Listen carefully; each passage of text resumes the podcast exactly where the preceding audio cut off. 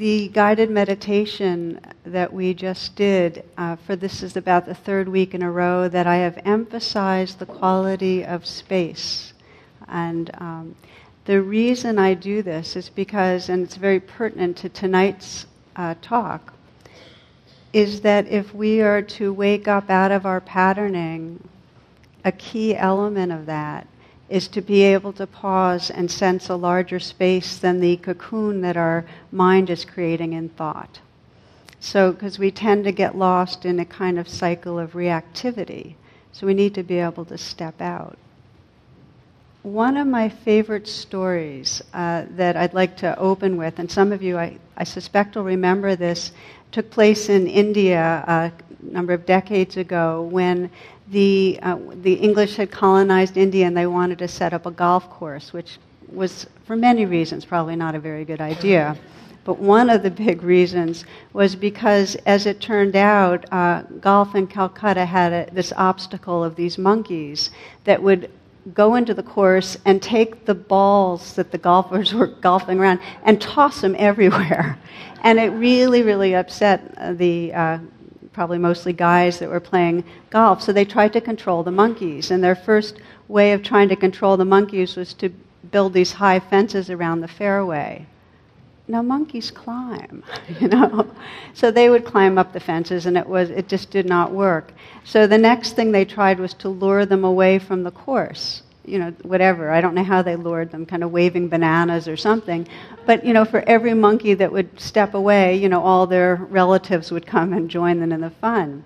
So in desperation, they started trapping and relocating them, and that didn't work either. It just, they, the monkeys had too many relatives that were into this. So finally, they established a novel rule for this particular golf course, which is that golfers in Calcutta how to play the ball wherever the monkey dropped it.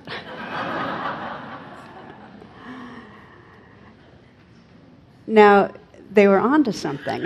this is this is uh, what they might call Dharma 101. You know, this is basic teachings that, as we all know, um, we want life to be a certain way, right? We want the conditions to be just so. And life never cooperates. Or it does maybe for a while, which makes us want to hold on tight, but then things change. And so what happens is that we, the monkeys are dropping the ball where we don't want them to be dropped. And if we're to find any peace, if we're to find any freedom, our job is to learn to pause and say, okay, this is where the monkeys drop the ball. So we can see, you know, all the ways in our personal life it doesn't cooperate. You know, we, we have losses, whether it's our bodies getting sick, our people we love having trouble, whether we run into an addictive relapse, whether we have a divorce, whether we lose our job. You know, it's the ball's dropped and we just don't like where it is. And then we can see it globally how this life doesn't cooperate. This year, um, just the tsunami in Japan and the horror of what happened with the nuclear proliferation there, just really, really scary. And what's happening in so many places, I'm right now so struck with the, the prediction of 12 million people starving in Somalia. And I, I'm seeing nodding heads unless we really pay attention, we might not be aware of children, families, just at a massive scale suffering. So it's global. The way it just this life isn't isn't the way we want it, and the question is, we can't change that it happens. In some of the big ways, I mean, there's way, things we can control, but primarily the teaching is, it's not what's happening; it's how we respond. And so, what I'd like to talk about tonight is the difference between reacting and responding. So, here's the big question when things go on um, Do we end up, when something seems to go wrong, either closing our eyes and going in denial, which I think often happens with some of the, the most um, horrific events around the globe, such as massive starvation. I think something in us feels I, there's nothing I can do except maybe go online and, and um, you know, donate $100. And so we just, something in us just shuts down. Do we shut down? Or when things happen, when the monkey drops the ball, do we blame? Do we blame others? Do we blame ourselves? Do we lash out? So these are different reactivities that we find are, are common. I often use the metaphor of the second arrow, and I'd like to reintroduce it tonight because I find it it's just so helpful. And in this, the, the Buddha told a parable, and it was basically the teaching was if you get struck by an arrow, do you then shoot another arrow into yourself? And yet, if we look at the way we move through the day, when something happens, you know, when we have pain in our body, when somebody treats us a certain way that feels disrespectful, when something goes wrong for someone we love, that's the first arrow our mind and body goes into a reactivity that does not help to bring healing. Now, there's a Buddhist word, a Pali word, for this reactivity that's about my favorite word in Pali, and it's papancha. Papancha. You can say that right now. Papancha. Papancha. Doesn't it feel good in the mouth? papancha means proliferation. What papancha means is that if I sit here meditating and I feel a pain in my back, some sensations of kind of ache or stabbing, rather than go, oh, aching, stabbing, I go, oh my God, it's going to get worse. This is going to mean tomorrow when I try to write for a number of hours, hours in a row, it's going to be impossible.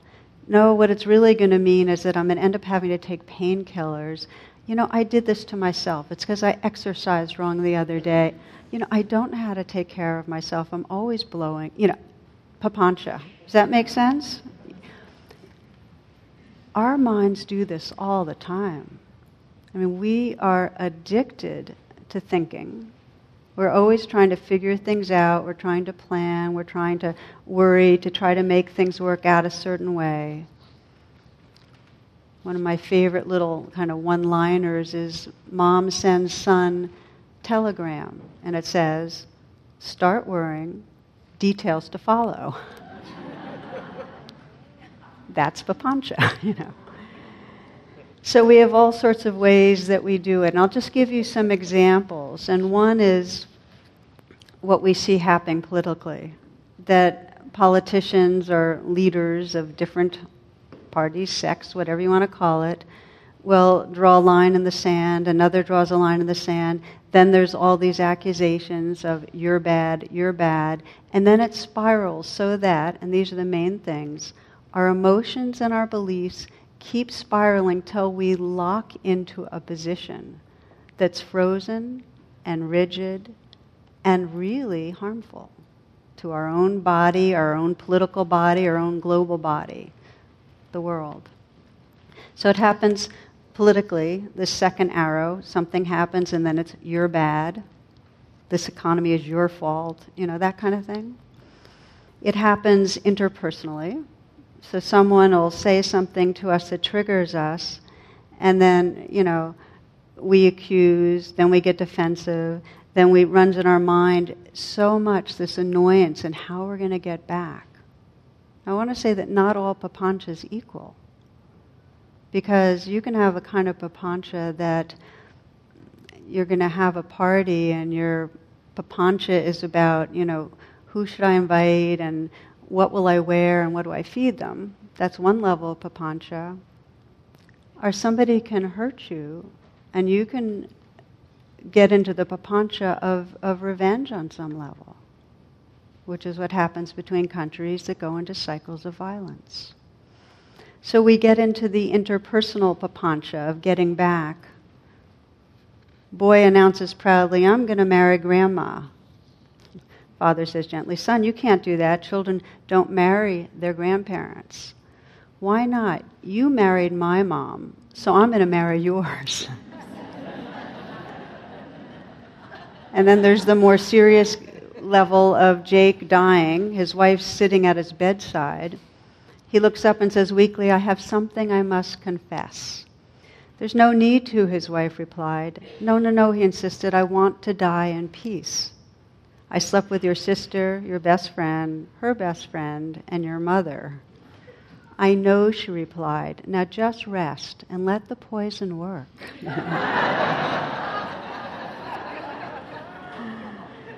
so Papancha goes into our behaviors. A lot of the worst papancha is what happens inside our own mind towards ourselves. And I, I spend a lot of time on this level, and this is when I wrote Radical Acceptance. It was because of the papancha we do against ourselves that makes us wrong. Most of us do it all the time. If we're making other people wrong, underneath that, we're making ourselves wrong. It's part of it.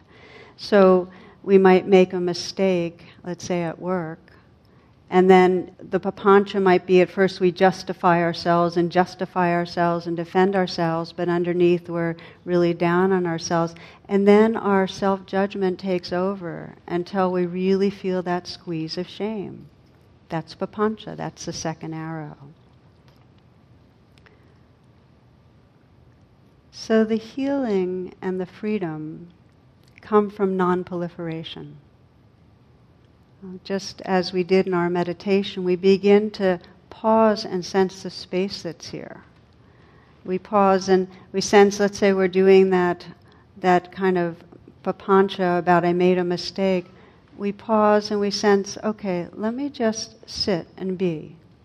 And then we start just paying attention to what's going on in the moment until we come home to presence, and then we can respond to the situation that's been created not reacting does not mean we're passive. The biggest question I got after I wrote Radical Acceptance was Does acceptance mean that I'm just going to be like a doormat and let people do anything they want? No. Acceptance, non proliferation, means we have the wisdom in our lives to pause, to stop to re arrive here.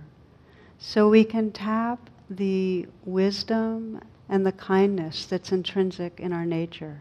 We then respond with intelligence, not with the kind of fear based action.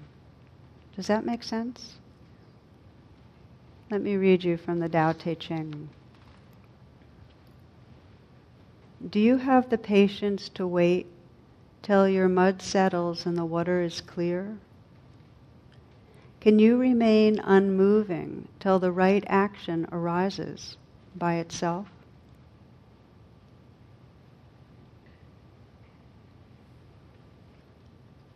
So let's explore this just a bit more, take it to another level. Because what we're basically looking at, the main vehicle of papancha, of this proliferation, is the stories we tell ourselves. And the meditation you're doing, this practice of intentionally waking up out of the trance of thinking and coming back, is one of the most powerful ways that you're beginning to train yourself so that you're not caught in this chain of reactivity. And I find one of the most valuable questions I can ask myself when I'm caught in reactivity is what am I believing right now? I find that inevitably, when I am looping, and the loop is have these thoughts, more feelings in a certain way, more thoughts, more feelings, leading to a behavior I'll probably regret. When I'm looping, if I can stop pause, find that space, and then say, So, what am I really believing? Almost inevitably, I find that I'm believing I'm in some way failing. That in some way I'm falling short, and then there's fear with that that leads to either blaming myself or, or blaming someone else. So there's different ways that we deal with it. Sometimes when we're in papancha and it's you know, just kind of what I call daily papancha. We don't stop and do that, but there's not major repercussions. When it's really intense, our mind goes into a kind of frenetic spin that leads to a kind of insanity. We, we behave in ways that barely know ourselves. One of the stories New Jersey hunters are out in the woods and one of them falls to the ground. He doesn't seem to be breathing, his eyes are rolled back in his head. The other guy whips out his cell phone. He calls the emergency services. He's talking to himself. He's talking to the operator all at once. My friend is dead. What can I do? He's going nuts. The operator, in a calm, soothing voice, says, Just take it easy. I can help. First, let's make sure he's dead. There's a silence, and then a shot is heard. The guy's voice comes back on the line. He says, Okay, now what? you know? No, that's a terrible joke. I know. What I'm trying to get across is we lose access to our basic intelligence when we are in this chain reaction. Okay? I'm sorry, and forgive me for that one. I actually liked it when I first heard it, so.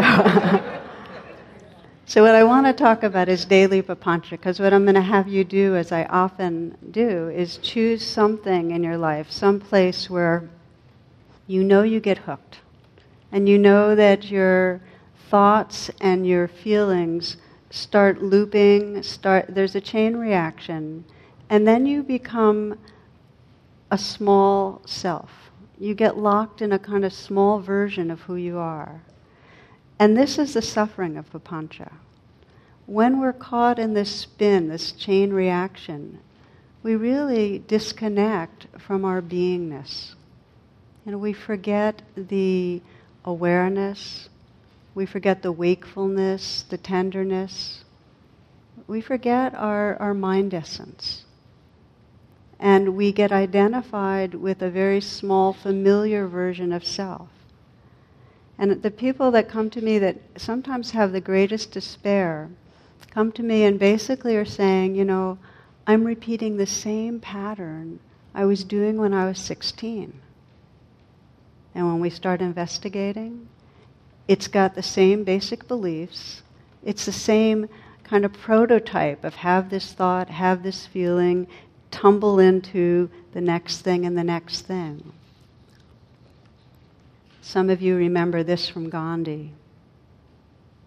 Your beliefs become your thoughts, your thoughts become your words, your words become your actions, your actions become your habits, your habits become your character, and your character becomes your destiny. So, this is the suffering that when we don't break out of or step out of these chain reactions, we're doing is we're recreating over and over again a very contracted form of existence that lacks a kind of spontaneity and creativity. We're unable to love without holding back because it's so fear based.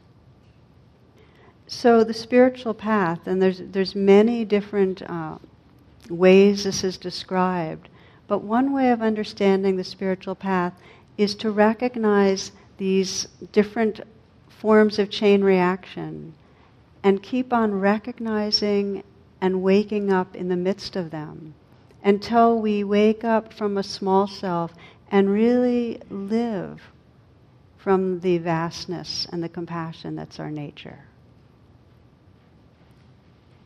Now, sometimes there's a misunderstanding that the only people that really get caught in papancha are the busy Westerners. You know, we're the ones with all the demands. You know, if you live a life that, if you're a householder, you know, where you're married and you're carrying a job and children, whatever, that that's, that's of course going to trigger us off. And, and I really love the story of Mother Teresa being interviewed by uh, BBC, by British TV and they were spending about an hour with her talking about her work with the orphans and those who are dying. And then the interviewer said, you know, this work is so wonderful, Mother Teresa, but in some way it must be a little bit easier for you as a nun.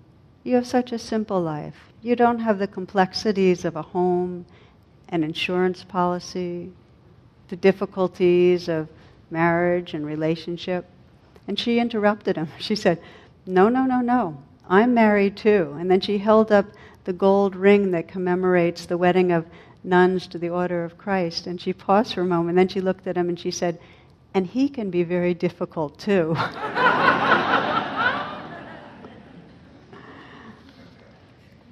so it's part of being human. This is the way these bodies and minds are designed to have something go wrong. It feels like it's going wrong. We get injured, you know, or we in some way lose our health, or we or someone we love um, is in trouble, and and it sets off this fear response in our mind and our body, our guilt, our anger, whatever, and we get caught. So the inquiry is how to wake up out of it, and I'd like to give you as an example of, um, you know, the basic pattern to wake up out of it is to pause and say, okay, I'm in a kind of spin of suffering, to get that, and then to deepen our attention. So I'll give you an example.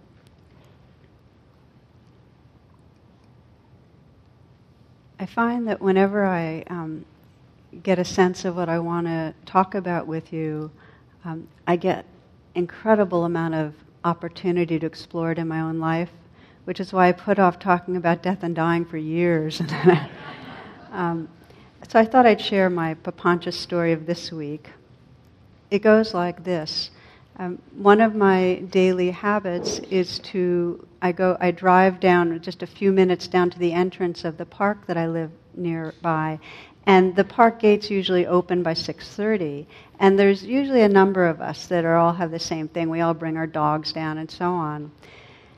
Well about 5 or 6 days ago we'd all get there and the guy that opened the gate who we've come to know you know was late.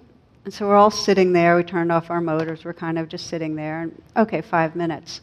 But then it turned into 20 minutes and then last weekend, there was one day that we waited 25, and another day 35.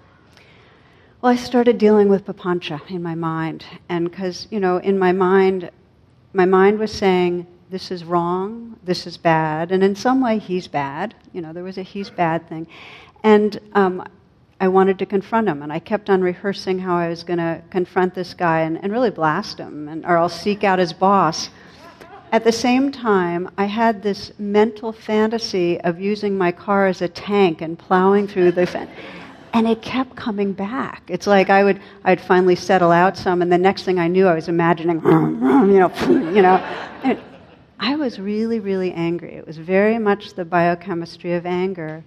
And simultaneously, I had this voice going, you shouldn't be angry. I mean, here you are, okay, so you're going down. what was I going to be doing? I was going down to the river so I could find a rock and meditate, you know? and so finally I kept saying, This is my meditation, this. And I'd, start, and I'd say, Okay, breathe and be with it. But then I would trip off again into this shouldn't be happening, he's bad, and here's what I'm going to say to him. So finally I got it. I got, okay, this is Papancha. Let's really really see where the freedom is possible. And so what I did was I paused and I really paused and I first noticed the anger and named it as anger and I forgave it. And, and I name that because when there's papancha, there's often a strong energy there. And if we think it shouldn't be there, like with anger, so many people, especially people that are, you know, think of them on a spiritual path, it's considered taboo. And so for me, if I can say forgiven, forgiven to the anger, it's not like, oh, I'm angry and I forgive it. Bad, you know, it's bad, but I forgive it. It's just let it, it's okay that it's here. This is another weather system.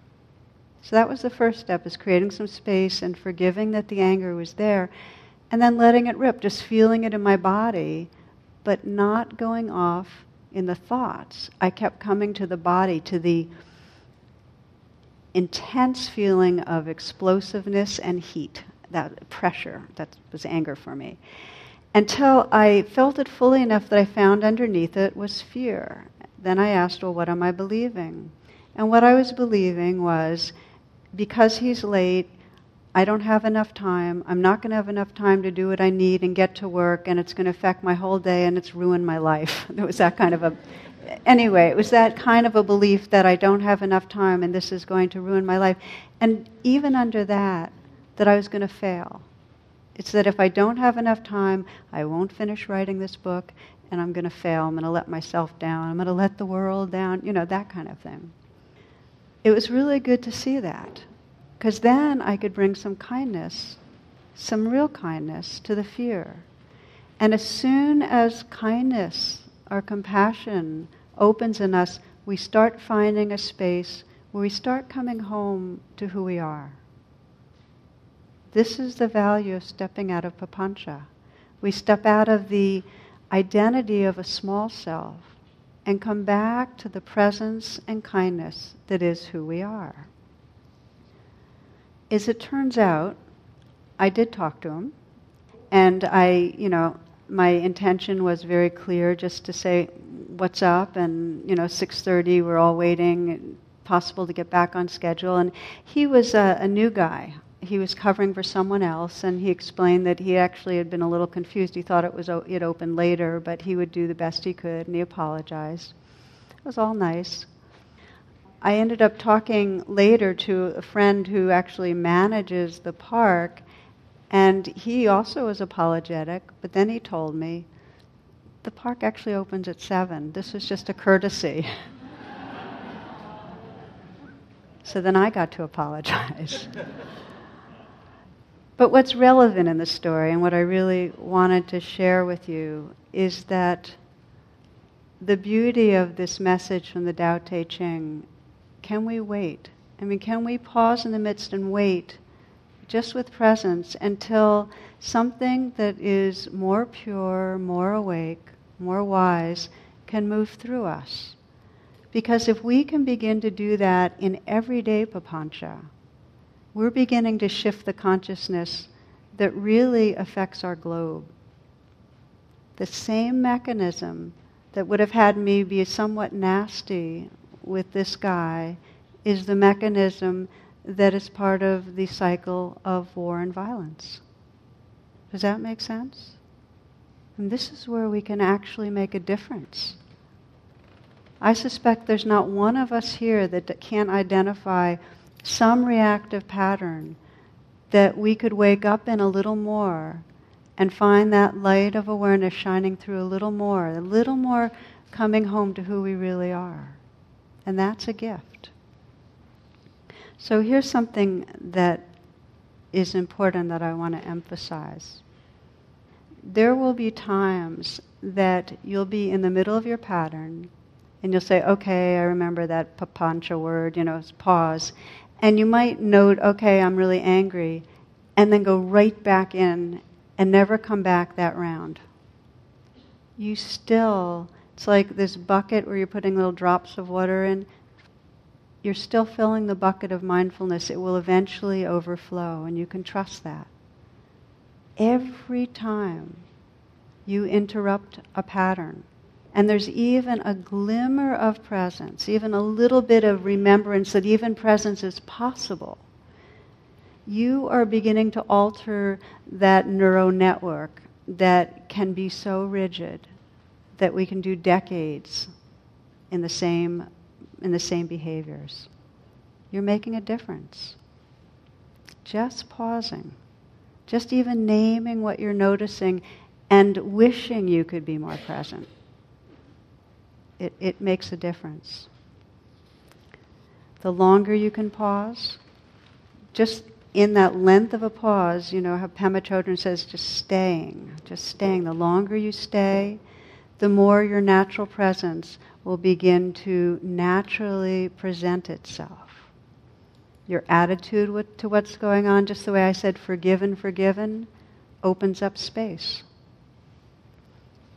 This is a, a poem from the poet Kaviri. There's a monkey in my mind swinging on a trapeze, reaching back to the past or leaning into the future, never standing still.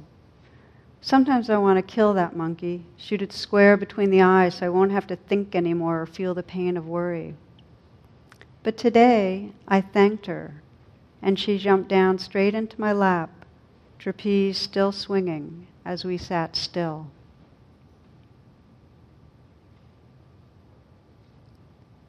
So when you're in that chain reaction, and you find there's some strong energy, obsessive thinking, fear, guilt, just to pause and name it, forgiven, forgiven, or thank you. You know, I, I appreciate there's, there's some adaptive reason every part of us is presenting. It's just not adaptive anymore. Thank you. It's okay. Forgiven, forgiven. There's a natural space that opens up that frees that energy. It can then relax back we come home some.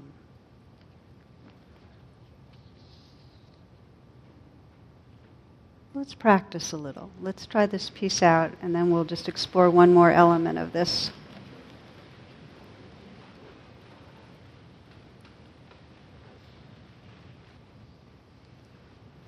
As you come into stillness, remind you of uh, Viktor Frankl's wisdom he says between the stimulus and the response, there is a space. And in that space is your power and your freedom.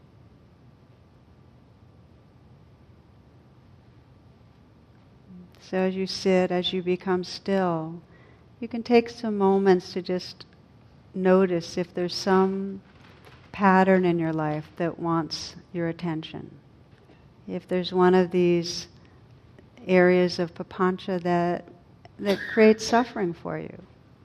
And it could be something that happens in a relationship with another person where you get reactive and you either pull back and shut down or you get more aggressive.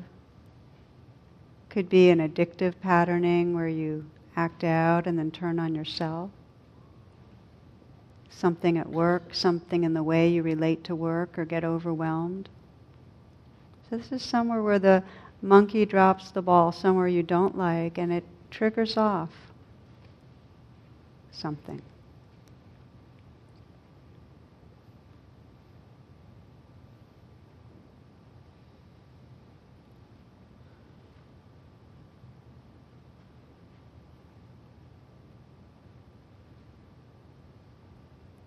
The more you can put yourself into the situation in your mind's eye and imagine what it's like, the more you'll be able to realistically explore what it would be like to pause. So, if this is like a movie, just to bring it to the frame where you really feel tripped off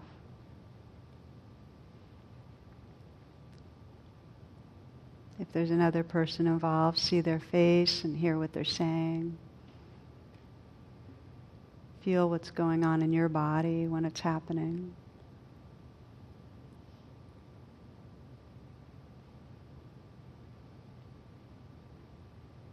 And at your own pace, just sense that you can identify this. Okay, this is suffering. This is the suffering of papancha. Everyone has this. And this is an opportunity to pause. That you have the freedom to make as big a pause as you want right now. You have the freedom to ask yourself, well, what am I believing when this is going on? About myself or about how others are relating to me?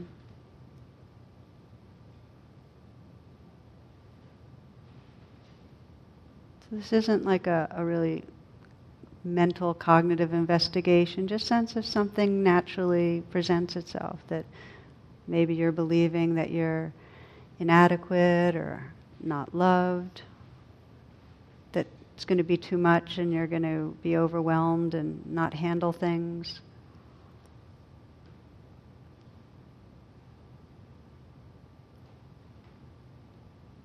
Whatever you find, just sense what is going on in your body and your heart.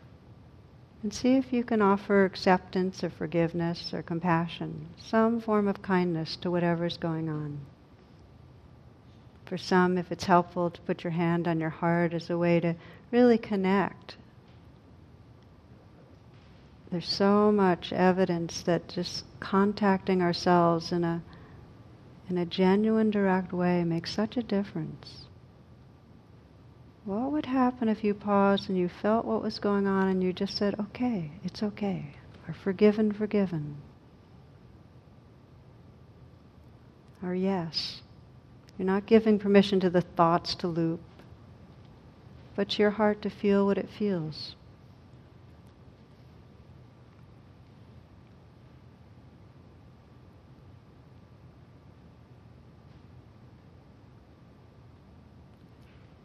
You might sense as you deepen presence the shift in your own experience of your own being rather than the small self caught in reactivity.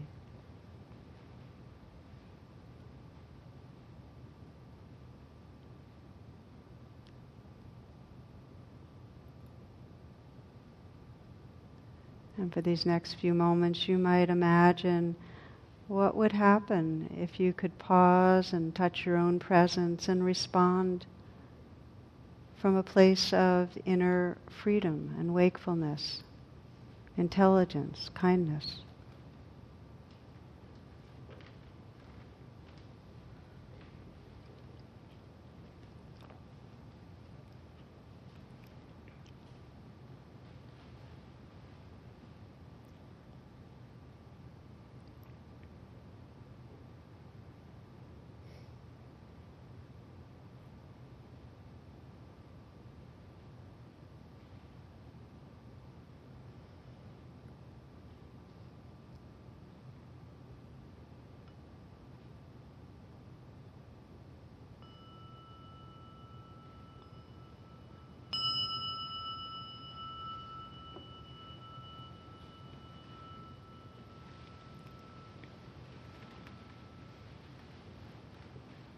Just a, a note on these guided reflections.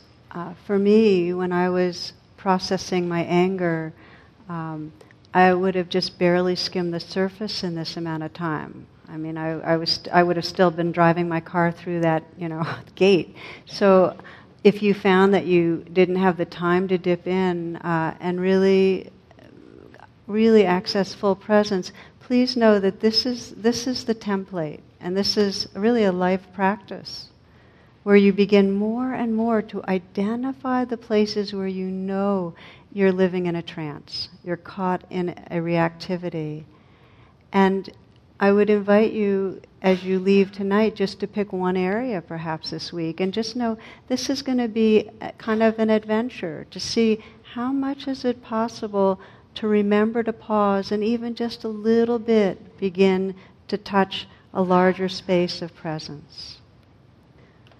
Now, the main way that we wake up out of this papancha is just what I'm saying, just pausing, deepening presence. We can also actively look to see the goodness within ourselves and others. And I want to just offer this as the last part of the evening. First, a story. This is Catherine Ingram. She writes A few years ago, I was with a close woman friend in a grocery store in California. As we snaked along the aisles, we became aware of a mother with a small boy moving in the opposite direction and meeting us head on in each aisle. The woman barely noticed us because she was so furious at her little boy, who seemed intent on pulling items off the lower shelves. As the mother became more and more frustrated, she started to yell at the child, and several aisles later had progressed to shaking him by the arm. At this point, my friend spoke up a wonderful mother of three and founder of a progressive school, she had probably never once in her life treated any child so harshly. I expected my friend would give this woman a solid mother to mother talk about controlling herself and about the effect this behavior has on a child. Braced for the confrontation, I felt a spike in my already elevated adrenaline. Instead, my friend said, What a beautiful little boy. How old is he? The woman answered cautiously, He's three. My friend went on to comment about how curious he seemed and how her own three children were just like him in the grocery store, pulling things off shelves, so interested in all the wonderful colors and packages. He seemed so bright and intelligent, my friend said. The woman had the boy in her arms by now, and a shy smile came upon her face. Gently brushing his hair out of his eyes, she said, Yes, he's very smart and curious, but sometimes he wears me out. My friend responded sympathetically, Yes, they can do that. They're so full of energy. As we walked away, I heard the mother speaking more kindly to the boy about getting home and cooking his dinner. We'll have your favorite, macaroni and cheese, she told him. I love this story for on several levels, and one is how her friend, the school teacher, could have shame this woman and really just brought up defendedness. And that would have been another form of papancha, her own reaction, her need to speak her truth. But instead, she saw this woman's vulnerability, she saw this child's goodness, and she spoke to that. She had that wisdom to ju- and that spaciousness to speak from that presence. And then also from the perspective of the mom. How many of us, whether or not we're parents or partners or in relationship with friends have been irritated and have found that if we can just remember, just pause and remember the goodness of that person, who they really are, their intention, their sweetness, the fact that they too want to love and be loved, how radically we would step out of our pattern of papancha and into a place of loving that that's the key to that. Nelson Mandela says it never hurts to think too highly of a person. Often they become ennobled and act better because of it. So this feels like just as the way of mindfulness and presence can wake us up out of um, our patterns, this intention to pause and sense in ourselves, okay, the goodness that's here.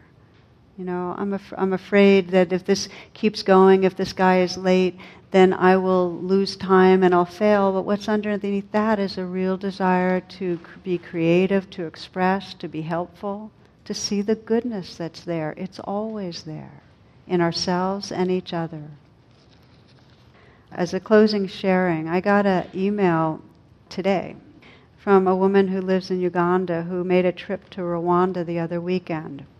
This is what she said. While in Kigali, I visited the Genocide Memorial Center.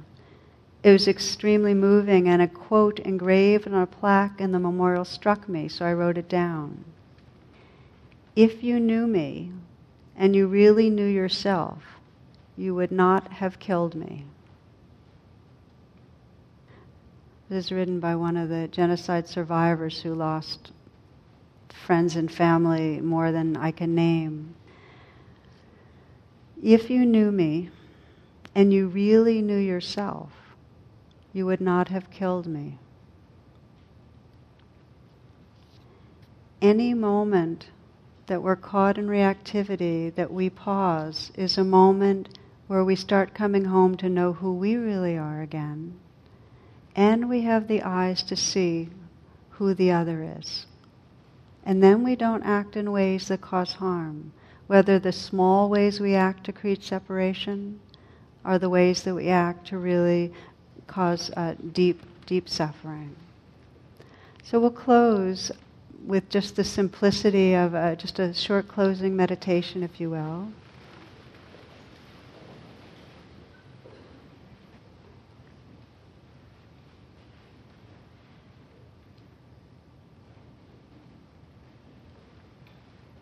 What really most allows us to step out of these chain reactions is this longing we have to wake up and to live from our own fullness, our fullness of heart and awareness. So it's really that longing. So I invite you to again just revisit that uh, place that you touched into where you know you get caught in trance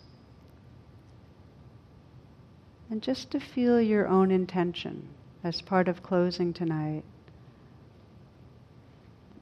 In the Bodhisattva aspiration, it said like this May these circumstances awaken my heart and mind.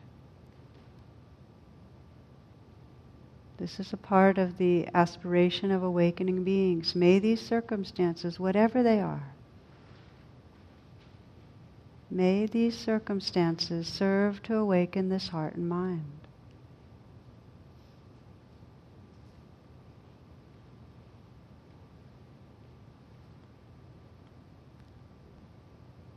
To feel your own sincerity, to feel your own goodness of being.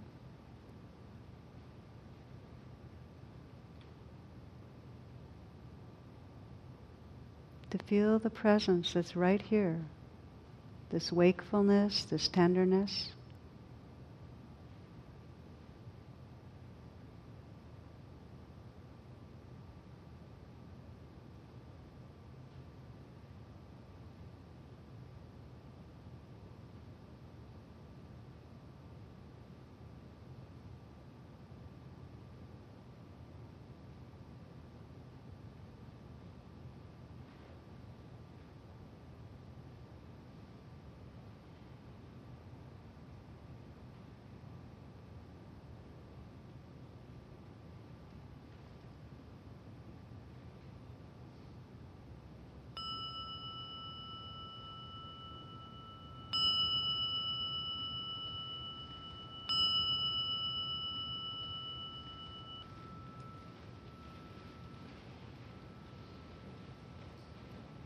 Namaste.